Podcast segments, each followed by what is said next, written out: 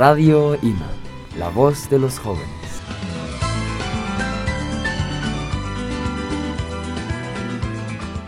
Hola a todos y sean bienvenidos a la última entrevista del día de la inauguración de la cabina Radio IMA 2022.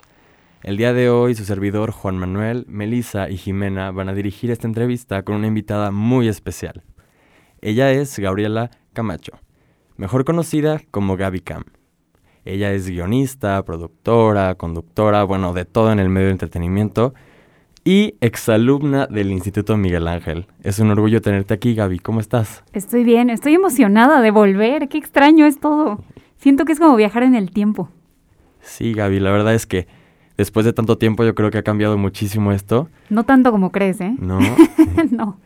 Pues sí, la verdad es que es un orgullo. Y bueno, pues cuéntanos un poquito sobre ti. ¿Quién es Gaby Cam? Eh, Gaby Cam es una periodista de entretenimiento, principalmente de cine y de, y de música que desde hace aproximadamente 13 o 14 años, no sé por qué estoy hablando de mí en tercera persona, me dedico a la radio, a la televisión y básicamente mi área de expertise es hacer entrevistas en el mundo del entretenimiento con actores, músicos, directores de cine, eh, lo que siempre soñé básicamente. Sí. Pues sí, créeme que la tercera persona queda perfecta, no te preocupes. No, no, no, no, no me gusta, se oye horrible. Sí. Gaby Cam es una persona, no, no, soy, eh, soy una persona con muchos sueños, con, eh, pues que ha trabajado mucho, la verdad, para llegar a donde, a donde he llegado y que afortunadamente me he rodeado de personas que han creído en mí, mi familia, mis amigos, eso soy, soy la suma de todo eso. Y fan de Harry Potter, ¿cierto? Súper fan de Harry Potter. Sí. ¿Por qué sabes eso? ¿Qué miedo? ¿Tú sabes que mi carrera empezó con Harry Potter? ¿En serio? ¿Cómo? No están listos para esta conversación, pero eh, cuando yo estudiaba en la universidad, eh, en algún momento de mi vida me fui de intercambio a España y la premier de Harry Potter era en Londres y yo dije, voy a ir. Y fui, me formé horas, me mojé, la pasé horrible y cuando estaba viendo la, conferencia, digo, la, la, alfombra roja, me di cuenta de que yo no pertenecía a este lado, sino al lado de la chava que estaba conduciendo la alfombra. Y así empezó básicamente esta persecución de, de dedicarme a lo que me dedico hoy. Pues sí, es increíble que después de pues de tanto tiempo has logrado todo lo que has logrado. Una carrera muy exitosa y bueno, pues ahora vamos a continuar con una serie de preguntas de nuestras compañeras Melissa y Jimena para conocernos un poco más. Muy bien. Cuéntanos, Gaby, ¿qué te llevó a dedicarte a esta carrera? Siempre fui muy apasionada del entretenimiento, me encantaba el cine, eh, ya contaba ahora en, en, la conferencia que eh, a donde yo iba de vacaciones con mi familia materna, solamente había un videocentro y un blockbuster y siempre rentaba las mismas dos películas horribles, por cierto, Mujercitas y Mortal Kombat, no las vean, no se las recomiendo de ninguna manera. Pero me di cuenta de que me llamaba mucho la atención aprenderme los nombres de, como que veía a un actor y decía, ¿cómo se llama? Y lo investigaba y luego ya, cuando me daba cuenta ya sabía qué había hecho y siempre me gustó también la música. Entonces, eh, al mismo tiempo yo crecí con papás periodistas y acompañé a mi mamá muchas veces de mi vida al Heraldo de México, que era donde ella trabajaba. Entonces, crecí rodeada de las redacciones, las rotativas, eh, gente que hoy veo en los medios y que admiro muchísimo. Y no sé, ahí fui descubriendo mi vocación. De hecho, aquí en esta escuela yo escribía poemas y pensamientos y yo no sé en qué estaba pensando cuando se los llevaba la directora para que los publicaran en las circulares. Disculpen mis compañeras que tuvieron que leer eso cada vez. Y así fui descubriendo mi vocación, creo, en diferentes etapas de mi vida. Eh, fui encontrando que me gustaba mucho eh, escribir, comunicar y sobre todo soy una persona muy curiosa, entonces me gusta mucho hacer preguntas, soy muy preguntona y eso es lo que me tiene aquí. Nos interesaría mucho saber cuándo fue la primera vez que entraste a una cabina de radio y qué sentiste al hacerlo. La primera vez que entré a una cabina de radio fue cuando empecé a hacer prácticas profesionales en los 40. Yo hacía traducciones y en algún momento el que es mi jefe desde entonces y sigue siéndolo hoy, me sugirió que, eh, pues que fuera a radio. Me dijo, yo no te puedo ofrecer paga, pero te puedo ofrecer que aprendas aquí. Y te puedo ofrecer acceso a nuestros productores, a nuestras cabinas y demás. Lo primero que vi no fue una cabina, fue un estudio, que son cosas diferentes. El estudio es donde se graban las cosas y la cabina es lo que sale en vivo al aire. Y el estudio de los 40 es muy particular porque el jefe de producción es aficionado del cine, muy, muy, muy aficionado al cine. Entonces, tú entras a su estudio y tiene una cabeza de depredador, un casco de Stormtrooper, un, ¿no? El bat de Negan de The Walking Dead, ¿no? Y desde ahí dije, no, yo pertenezco aquí, eh, me encantó eso. Y la primera vez que entré a la cabina, recuerdo que estaba al aire Ya Párate, y estaban Omar Chaparro y Facundo al aire en ese entonces. y los vi ahí y fue muy extraño. La sensación de ver cómo se hace radio es muy extraña porque nunca piensas en qué están haciendo mientras hablan, ¿no? No piensas cómo se ve o qué están haciendo, si están comiendo, si qué. Pero creo que hay dos experiencias. Una es cuando entré por primera vez a la cabina y otra es cuando entré por primera vez al aire, que también es algo, es una sensación súper extraña que seguramente están descubriendo ustedes, porque sientes que estás hablando solo, que nadie más te está escuchando. Y después sales de ahí y la gente te dice, oye, escuché que dijiste esto, o, oye, me preguntaste esto, y te das cuenta de que en realidad sí tienes público, pero es una sensación de casa muy extraña, como si estuvieras en confianza con estas personas, pero en realidad estás en confianza con muchas personas. ¿Y cuál ha sido el obstáculo más complicado que tuviste que pasar para cumplir tus metas y que hoy en día te sientes orgullosa de haberlo superado? Son muchos obstáculos. Yo creo que el primero fue eh, el juicio de la gente a mi alrededor cuando yo decía que quería ser periodista de entretenimiento. Casi siempre el comentario era, ¿quieres ser como Patti Chapoy? Yo respeto a la señora, pero nunca quise ser como ella. Em, yo siempre aspiré a otras cosas, ¿no? siempre me imaginé a mí misma haciendo entrevistas con artistas de Hollywood, haciendo cosas un poco más allá. Y creo que ese, juicio, cuando tomé esta decisión de la gente de cómo vas a hacer eso, o sea, no se puede, ¿no? ¿Cómo vas a entrevistar artistas y, Tom Cruise y eso? Fue complicado y a la vez conforme vas avanzando, sobre todo cuando hay tanta gente estudiando comunicación, como fue mi caso en la Universidad Panamericana, pues la gente, todos quieren algo, todos quieren obtener algo. Entonces también esa parte de la competencia era algo a lo que yo no estaba acostumbrada. Yo venía de esta escuela del Miguel Ángel donde hoy en día mi generación sigue teniendo un grupo en WhatsApp, todas somos amigas, nos conocemos desde el kinder, todas nos apoyamos, ¿no? En ese grupo cada que pasa algo es, oigan, me pasó esto, ah, te ayudamos y pásanos tu cuenta. Entonces el, enfrentarme eh, en la vida a la competencia fue muy complicado, porque además yo siempre, pues siempre he sido una persona a la que le gusta ayudar a otros, como que mi familia y mi mamá siempre fue así, entonces el, el hecho de no, tienes que ver por ti, y esa parte me costó mucho trabajo. Y otra cosa que me costó mucho trabajo también fue entender que a pesar de lo que pareciera que ocurre en los medios, uno, eh, cómo te ves, cuántos años tienes, cómo te vistes, no es lo que te va a llevar a algún lugar, ¿no?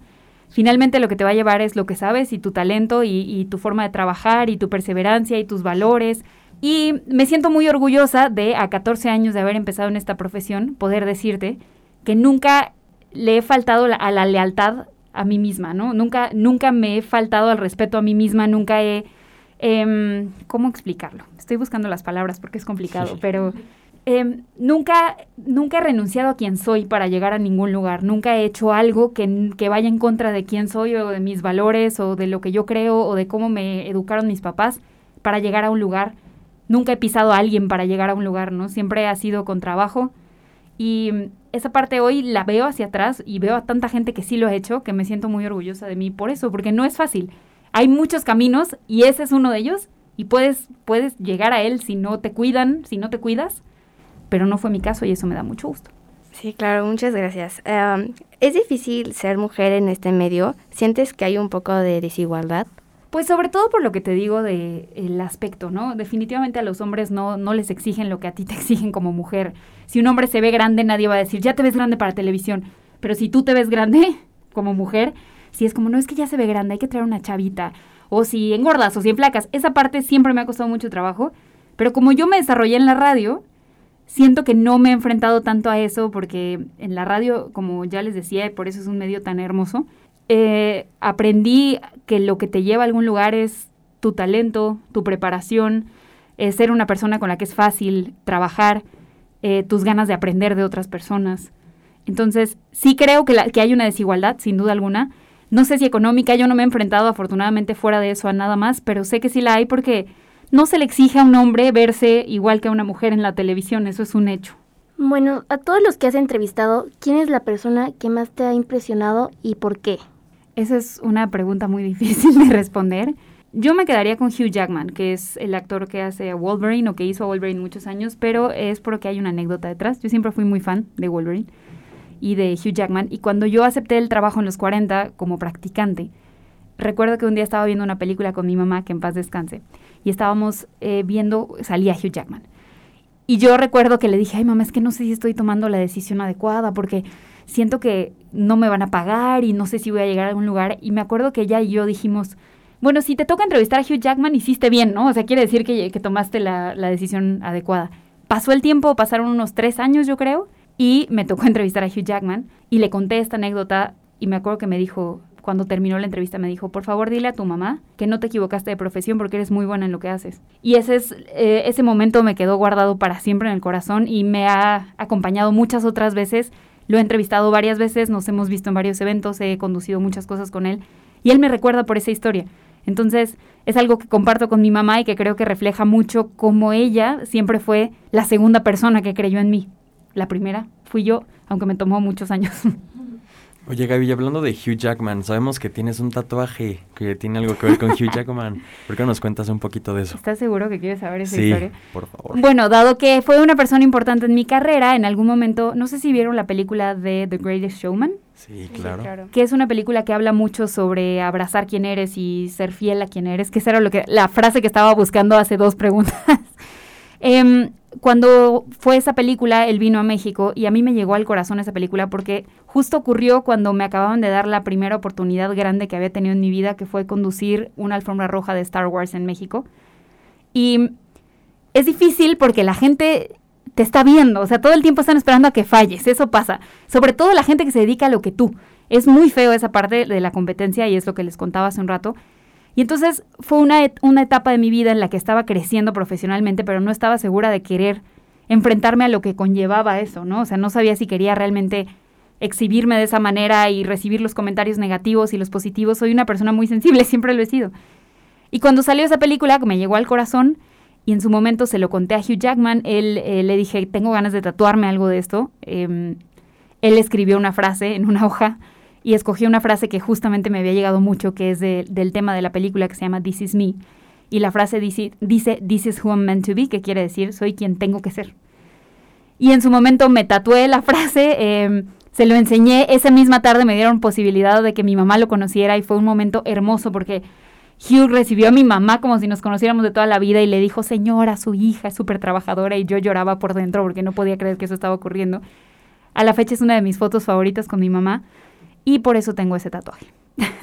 sí, igual dentro de estas entrevistas, cuando llegas a admirar tanto a una persona, supongo que sientes muchas cosas y en el momento las tienes que controlar, ¿no? Claro, claro. Sí. Yo tengo como un chip en mi cerebro que estoy emocionada, pero en el momento que tengo que hacer mi trabajo se bloquea. Como que no pienso, es Hugh Jackman, es no sé qué, sí. simplemente pienso, es el protagonista de esta película que trata de esto y le tengo que preguntar sobre eso. Pero sí, es un, es un talento que toma años dominar. no creo haberlo dominado todavía. ¿Y te ha pasado de que acabas una entrevista o algo y después de la entrevista te sueltas o cómo le haces? Cuando salí a entrevistar a The Killers, que fue en el Foro Sol, antes de su concierto la última vez, lloré como Magdalena, nunca había llorado tanto, o sea, pensé, ¿qué hago aquí? ¿Cómo llegué aquí? ¿En qué momento, no? ¿En qué momento estoy cumpliendo esto? Y me pasó, bueno, me ha pasado muchas veces, me pasó ahora con la premiere de Top Gun Maverick, eh, me pasó con Ed Sheeran también, que terminó la entrevista y él se acercó a mí y me empezó a preguntar qué opinaba de su disco y me empezó a contar de su nuevo disco y yo cuando se fue dije, ¿qué pasó? O sea, ¿qué, ¿cómo estoy aquí en Guadalajara con Ed Sheeran y una piñata de Ed Sheeran porque le regalamos una piñata? Y, él me está diciendo gracias la entrevista, cuando en realidad la persona a la que admiramos es a él. Fue un momento muy bonito. Y nos platicabas acerca de YouTube y todos estos canales y estas cosas que tal vez no haces, pero te gustaría hacer. ¿Y piensas hacer esa parte como tu propio canal o un podcast o algo así? He hecho, eh, bueno, en YouTube he hecho muchas cosas con Warner Channel, más bien. Eso que vieron en la conferencia de Gaby Cama haciendo cosas era un, era un canal de YouTube de Warner Channel que después evolucionó a Warner News. Y um, hago muchas cosas para digital, pero no para mí misma, sino para los canales en los que trabajo. Y la parte del podcast, igual tengo un podcast con una gran amiga mía que trabaja en los 40, que se llama Riva, que, que se llama De Película Plus, que es un poco la extensión de mi programa, pero hablando ya como como dos amigas sobre cine, pero sí tengo ganas de hacer algo propio. Creo que ya es momento, creo que ya hasta se me pasó el momento, la verdad. Pero no sé, la vida me llevó por otro camino y tal vez ahora sea la, el momento de hacerlo.